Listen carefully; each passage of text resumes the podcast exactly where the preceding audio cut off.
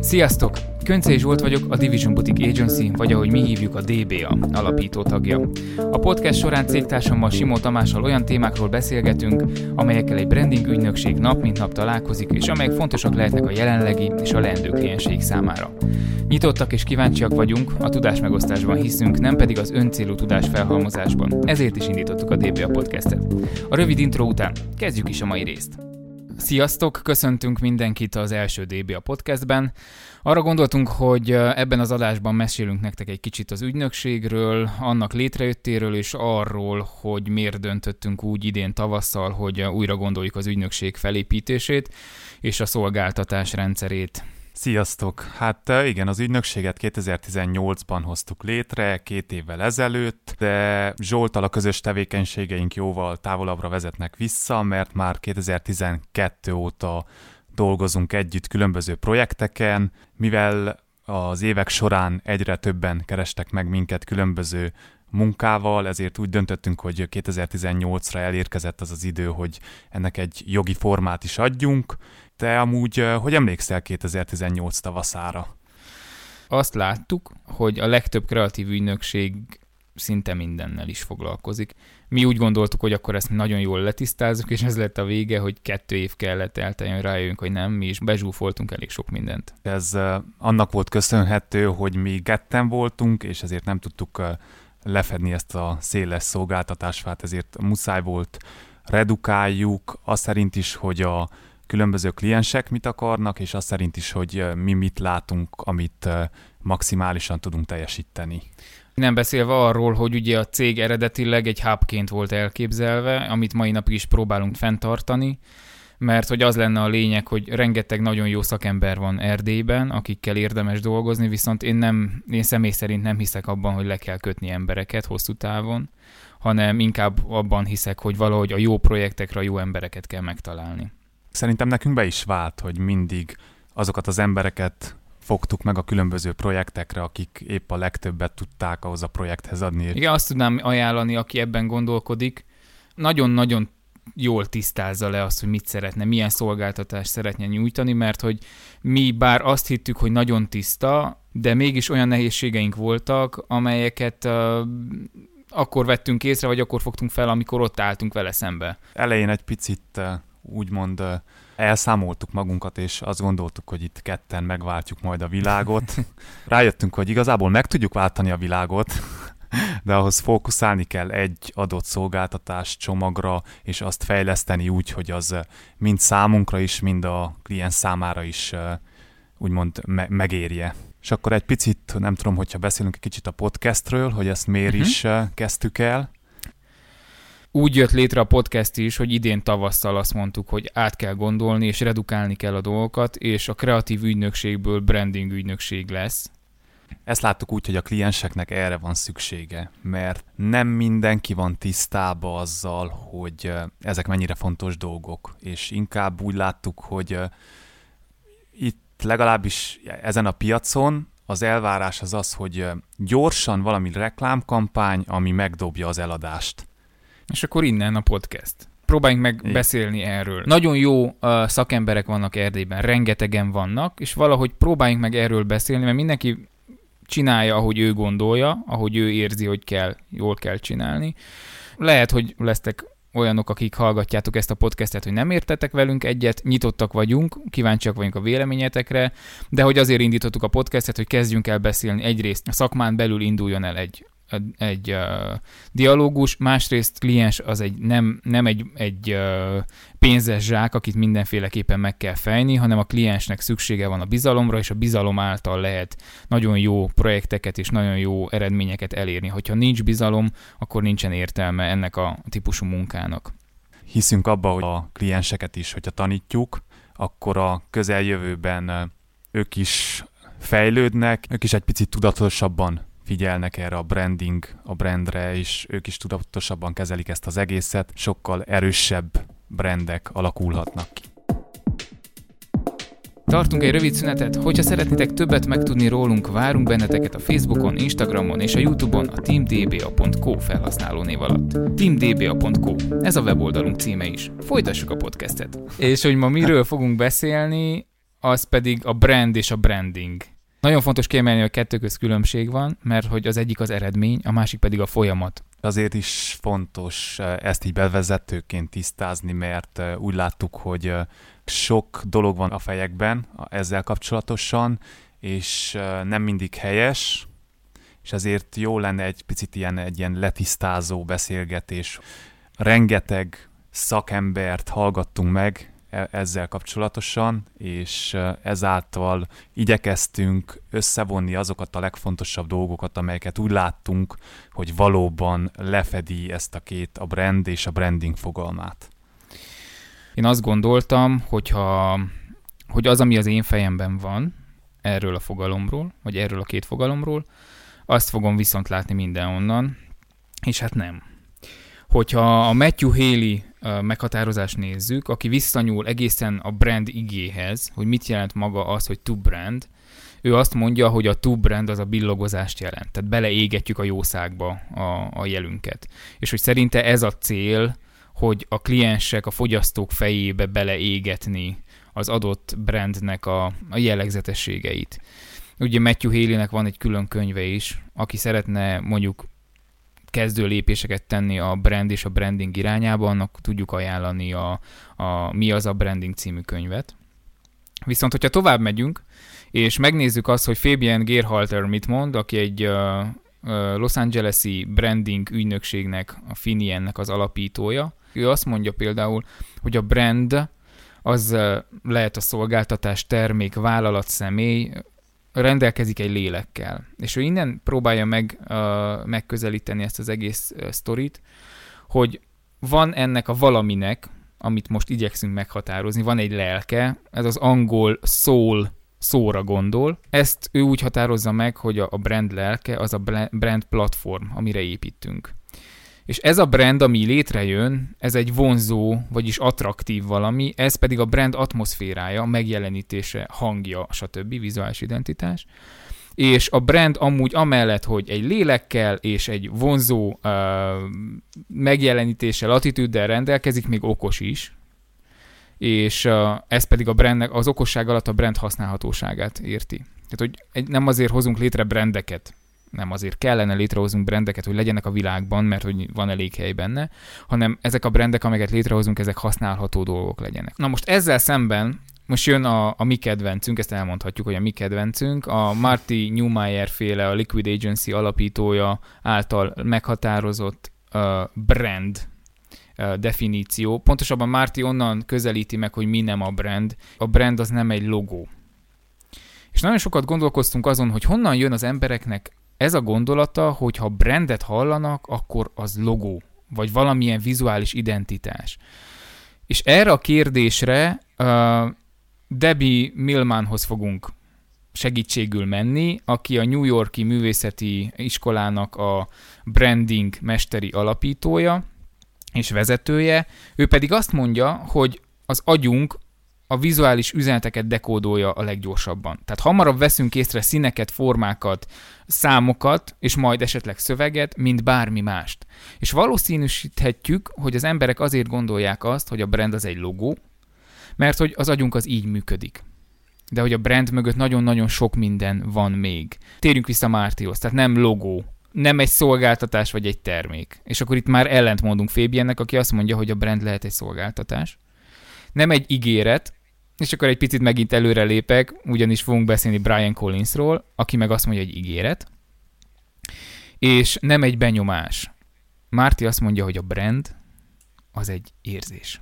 Egy ösztönös érzés, ami a fogyasztóban követőben jön létre. Lényegében az én fejemben is Mártinak a meghatározása volt meg, vagyis én is a brandet egy ilyen person's gut feelingnek, vagyis az emberben kialakuló ösztönös érzés a márka iránt, de úgy látjuk, hogy a piacon mm, szerintem nem csak azért, amit Debbie Millmannal kapcsolatban mondtál, hanem azért is, mert a különböző ügynökségek a branding szolgáltatásuk alatt legtöbbször vizuális identitást, logót készítenek, valamint vizuális hordozókat. Uh-huh.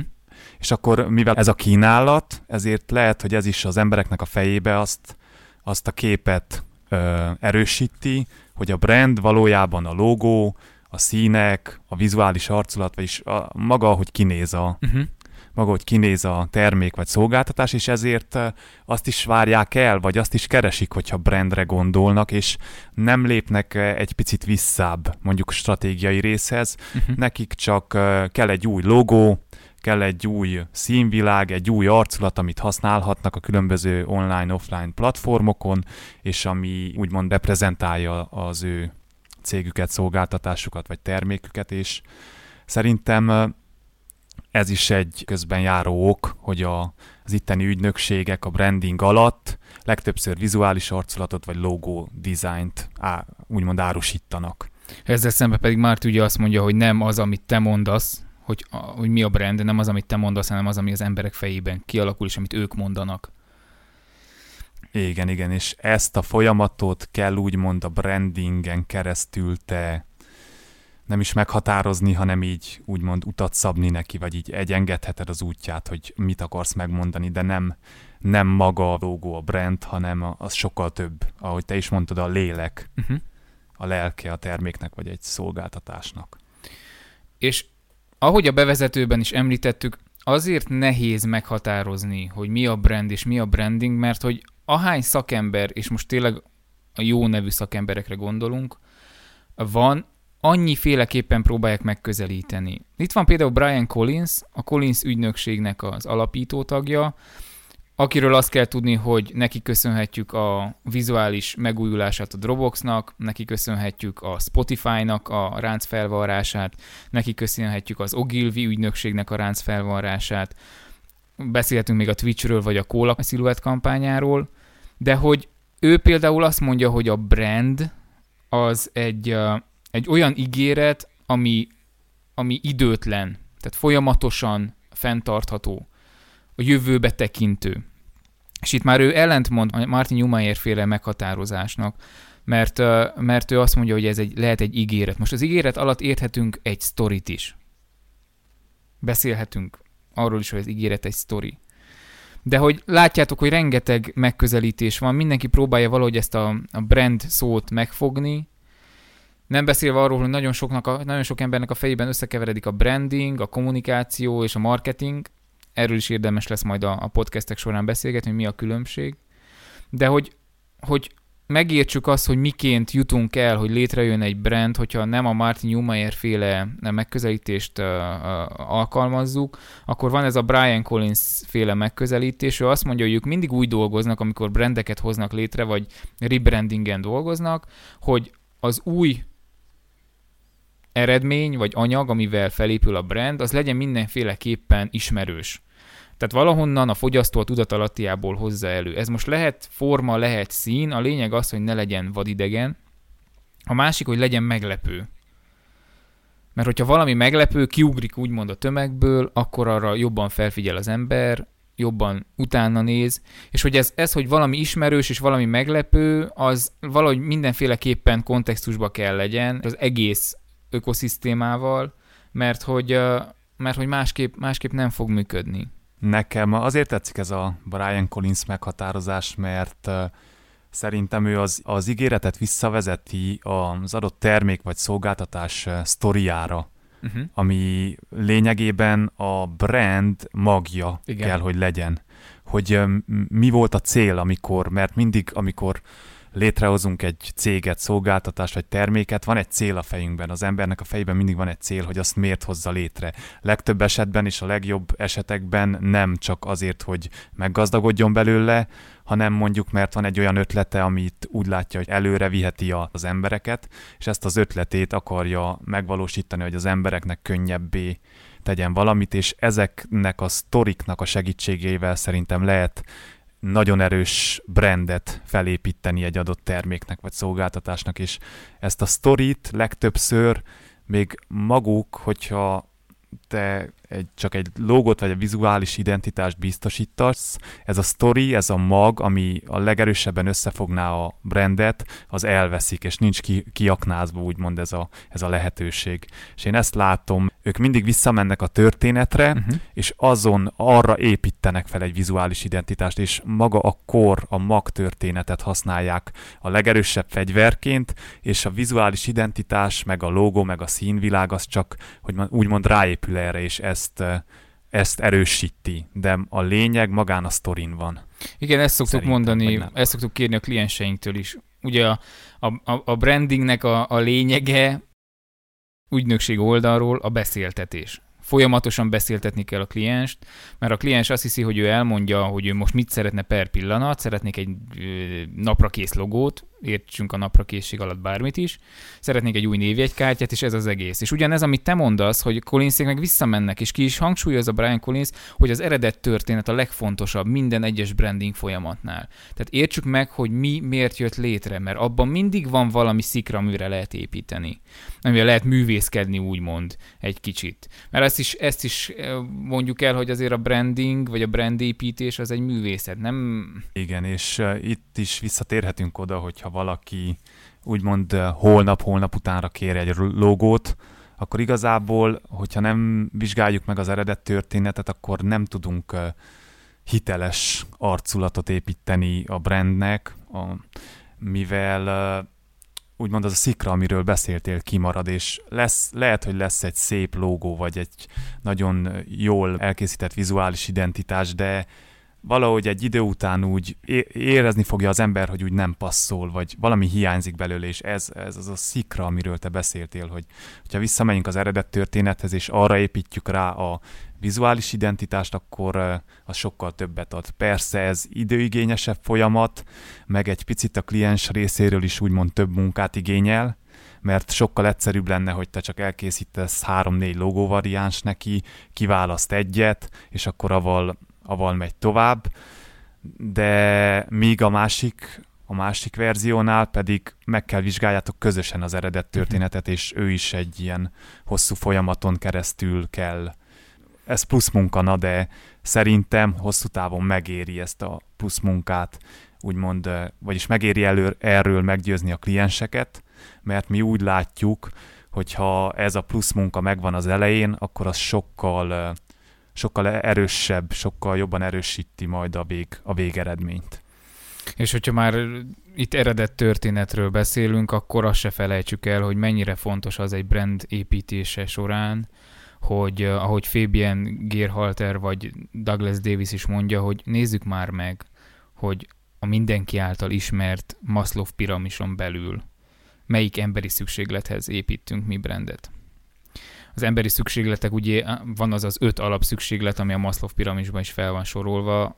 Részint már vannak, akik azt mondják, hogy ez egy meghaladott elmélet, részint vannak, akik azt mondják, hogy ez nem öt, hanem hét, tehát hogy ezt lehet tovább is bontani, de hogy ez egy nagyon jó ötlet, hogy az emberi szükségletekhez próbáljunk meg uh, igazítani branding folyamatokat, mert lehet, hogy egy kategóriába, lehet, hogy két kategóriába ugrik be, vagy két kategóriához talál az az adott brand, amivel dolgozunk, de hogyha nem tudjuk, hogy milyen szükségleteket fog kielégíteni, uh, akkor nagyon-nagyon nehéz a brandeket úgy a, úgymond a világba létrehozni. Mert ugye mind beszélünk arról, hogy vizuális identitás, de beszéljünk már arról is, hogy itt a brandépítés során van egy nagyon komoly kommunikációs identitás, vagy egy nagyon komoly verbális identitás, van egy, van egy nagyon komoly háttér munka, amire épült. Nem csak, a, ahogy mondtuk az elején is, nem csak a logóra és a vizuális identitásra, hanem ott van brand stratégia, meg kell ismerni a célcsoportot, meg kell ismerni a célcsoport, hogy mozog, mit szeret, mit kedvel, milyen brand personáink vannak. Szóval itt elég komoly, komolyan fel kell építeni, és nem, nem nem lehet azzal, azzal valóban elütni a helyzetet, hogy akkor létrehozunk néhány névjegykártyát, és akkor ott van az a brand. E, igenis, tessék leülni, és tessék a kliensekkel beszélgetni, tessék megérteni, hogy honnan jön, mi a, a brandnek, vagy mi a szolgáltatásnak az eredet története, vagy a terméknek, mert hogy abból lehet, a kliensből lehet nagyon jókat, nagyon jó munkákat létrehozni. És egy picit most tovább is lépnék ezzel a, a gondolatsorral, ugyanis uh, van egy nagyon fontos uh, visszatérő elem, amit uh, a legtöbb branding ügynökség vagy brand szakértő megemlít, és ez pedig a megkülönböztetésnek a fontossága. Nagyon sokan azt mondják, hogy az úgynevezett differentiation, vagy megkülönböztetés a legfontosabb, és Brian Collins és a már említett Debbie Millmannak van egy beszélgetésem arról, hogy, hogy, hogy mi is a brand, majd Debbie Millman elmondja, hogy számára mi a, mit jelent a brand, és ő például azt mondja, hogy jól megtervezett, tudatos megkülönböztetés, hogy na, Beszéltünk arról a Maslow piramis kapcsán, hogy, hogy gond, vannak emberek, akik úgy gondolják, hogy ez már egy meghaladott elmélet, hogy a brandet és a branding folyamatot és a Maslow piramist együtt használni, viszont vannak emberek, akik azt mondják, hogy a, a megkülönböztetés és erre brandet építeni, az is már egy, egy meghaladott sztori. Viszont mielőtt még beszélnénk arról, hogy, hogy mi van akkor, hogyha nem a megkülönböztetés a legfontosabb, akkor mondjuk már ezt, hogy David Breyer meg, meg azt mondja, hogy a, a branding a megkülönböztetésnek a művészete. Ő is például ezt emeli ki hogy mennyire fontos a megkülönböztetés. Ezzel szemben pedig jön egy belga uh, brand Steph Hammerling, aki meg azt mondja, hogy a megkülönböztetésnél nagy fontosabb talán a jellegzetesség. Tehát az, hogy differentiation, annál fontosabb az, hogy distinctiveness. Uh-huh. Pont uh, amúgy a legnagyobb uh, brandeknél is ezt, vagyis én ezt vélem felfedezni, hogy nem az a lényeg, hogy miben különböznek, mert lényegében, ha veszik az Adidas meg a Nike-t, akkor úgy maga a termék annyira nem különbözik egymástól, hogyha felveszed a kettőt így. Szerintem, ha bekötnéd az emberek szemét, így nem tudnák megmondani, hogy na jó, ez Adidas, vagy ez Nike, hanem ezt a distinctiveness-t, amiről te is meséltél, ezt magába a történetbe adják el. Uh-huh. Maga a, például a Nike-nak ott van, hogy there is no finish line. Igen. Hogy keep on going. Ez maga a történet. A történet úgymond ettől lesz ő különleges, jellegzetes, és az emberek ezért választják inkább a Nike-t. Igen. Nem azért, mert hogy kényelmesebb, mint egy Adidas cipő, vagy akármi, mert szerintem az emberek nagy százaléka, hogyha őszintén megmondjuk, se a Cola, se a Pepsi-nél, se az Adidas cipőnél, meg a Nike cipőnél nem tudnak különbséget tenni bekötött szemmel. Amivel még szoktunk találkozni, és ez picit nehéz erről beszélni, de kell, az azt már körbe is jártuk valamennyire, de hogy a kliensek fejében mi alakul ki erről a folyamatról, a branding folyamatról. És jó lenne valahogy megért tetni, és erre is eh, igyekszünk valahogy a kliensekkel megértetni azt, hogy ez egy művészi folyamat, tehát kell egy művészi szabadság és egy kreatív szabadság ahhoz, hogy brendeken lehessen dolgozni. Mert hogy amellett, hogy művészet egy nagyon-nagyon komoly és tudatos folyamat, és azt is mondja Steph Hammerling, hogy a branding egy tudatos folyamatos tevékenység, amelynek célja a termékhez, szolgáltatáshoz kapcsolódó, észlelhető egyedi jellegzetességek kifejezése vagy létrehozása. Tudatosak vagyunk, de adunk magunknak egy kis szabadságot, egy, egy pici időt, tehát nem lehet egyik napról a másik napra létrehozni brendeket, egyszerűen ez képtelenség. Aki ezt mondja, ez hazudik. Evel százszázalékosan egyetértek. Tényleg ez a tudatos, folyamatos tevékenység, ez már magába időt vesz fel. Szóval, hogyha egy napról, egyik napról a másikra akarsz te létrehozni egy brandet, az egy, hogy nem lesz nagyon tudatos, és kettő, hogy a brand létrehozása egy ilyen folyamatos tevékenység. Nem áll meg ott, hogy te elkészíted a logót, vagy a vizuális identitást, és akkor így le is van tudva a dolog, hanem ezeknek a szolgáltatásoknak, vagy a termékeknek úgymond folyamatosan fejleszteni kell, és folyamatosan a kliensek és a fogyasztók számára a te jellegzetességeidet meg kell úgymond mutatni. Ez nem egy-két napos feladat, ez hosszabb, hosszabb távú, mert ez úgymond a megtérülés is hosszú távú lesz, nem rövid távú taktikai lépés. No, hát az elmúlt percekben valahogy próbáltuk körbejárni, de akkor most aki hallgatja, mondhatja nyugodt szívvel, jó, jó, jó, jó, de mondjátok el, hogy szerintetek mi a brand és mi a branding. És hogyha ebből a szempontból közelítjük meg, akkor én azt tudom mondani, hogy számomra a brand az teljes mértékben az érzés. Az, amit érzek. Hogy mi a branding, az egy tudatos folyamat. Egy tervezett tudatos folyamat. Ez nem biztos, hogy mindenki számára ugyanazt jelenti. Mert hogy Martin Newmeyer is azt mondja, hogy mindenki fejében, mindenki más fejében másként alakul ki a brand. Neked a Nike más jelent, nekem a Nike más jelent, mégis ugyanarra gondolunk. Nincsen egy brand. Nem mondhatjuk azt, hogy az Apple az egy brand. Mindenkinek a fejében más van az Apple-ről, más brand van az Apple-ről. Nekem ezért tetszik nagyon a Newmeyer-es megközelítés. És a branding pedig nekem a a, a Collinsos megközelítés. Tehát, hogy valahogy olyan sztorit létrehozni, egy olyan sztori létrehozása, ami egy tudatos és jövőbe mutató és a jövőben is működő uh, terméket, szolgáltatást hoz létre. Számomra is a branding, hogyha a brandingről beszélünk, akkor nekem is a Brian Collins meghatározása legközelebb a szívemhez, mert úgy látom, hogy ebbe van itt a legnagyobb hiány, és a piacon szerintem a legtöbb brand úgymond abba, abba bukik bele, hogy ezt a lépést kihagyja, ezt a tudatos vissza az alapokhoz, megnézni, hogy miért jött létre ezt, ez a lépés kimarad, és ezért nem képes úgymond a brand megerősödni annyira, hogy önmagát fent tudja tartani a piacon.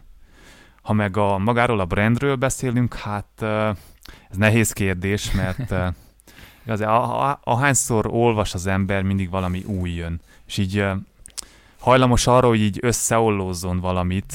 Valahol én is talán ezt, a, ezt az érzést, ami nem, nem is csak tudat alatt van, de ezt a tudatos sittását, vagy a billogozást, a beleégetést a, a fogyasztóknak a tudatába, vagy hogy ez, ez, ez általán a legközelebb, amit én így a brand mint brand gondolok. Elég gyorsan el, elszaladt ez a, ez a fél óra. A DBA podcast a felépítésénél beszéltünk arról, hogy szeretnénk amellett, hogy mi itt beszélünk ezekről a dolgokról, szeretnénk mégiscsak valami szakmai olvasni valót is ajánlani azok számára, akik el szeretnének elmélyülni a brandépítésben. Már ajánlottuk a, a beszélgetés elején a, a Matthew Haley Mi az a branding című könyvét, hogyha valaki szeretné, akkor azt a, a kiadótól megvásárolhatja magyar nyelven. De hogy itt van mellettem amúgy a Fabian Gerhalternek a How to Launch a Brand című könyve, ami egy nagyon-nagyon-nagyon jó könyv, és ajánlani tudjuk teljes szívünkből. Egy ilyen step by step arról, hogy miként építünk brandet, és mit értünk az alatt, hogy brand. Próbálunk arra ösztönözni mindenkit, hogy ebben a tematikában ne féljenek a külföldi szakirodalomtól, mert egy teljesen más szemszögből mutatja meg ezt a folyamatot, ezt a úgymond a brand és a branding folyamatát, úgyhogy tényleg ezt a könyvet, hogyha meg tudjátok szerezni, akkor mindenképp ne hagyjátok ki, mert nagyon sok jó új dolgot mondott számunkra is, úgyhogy szerintünk mindenkinek fog új dolgokat mutatni.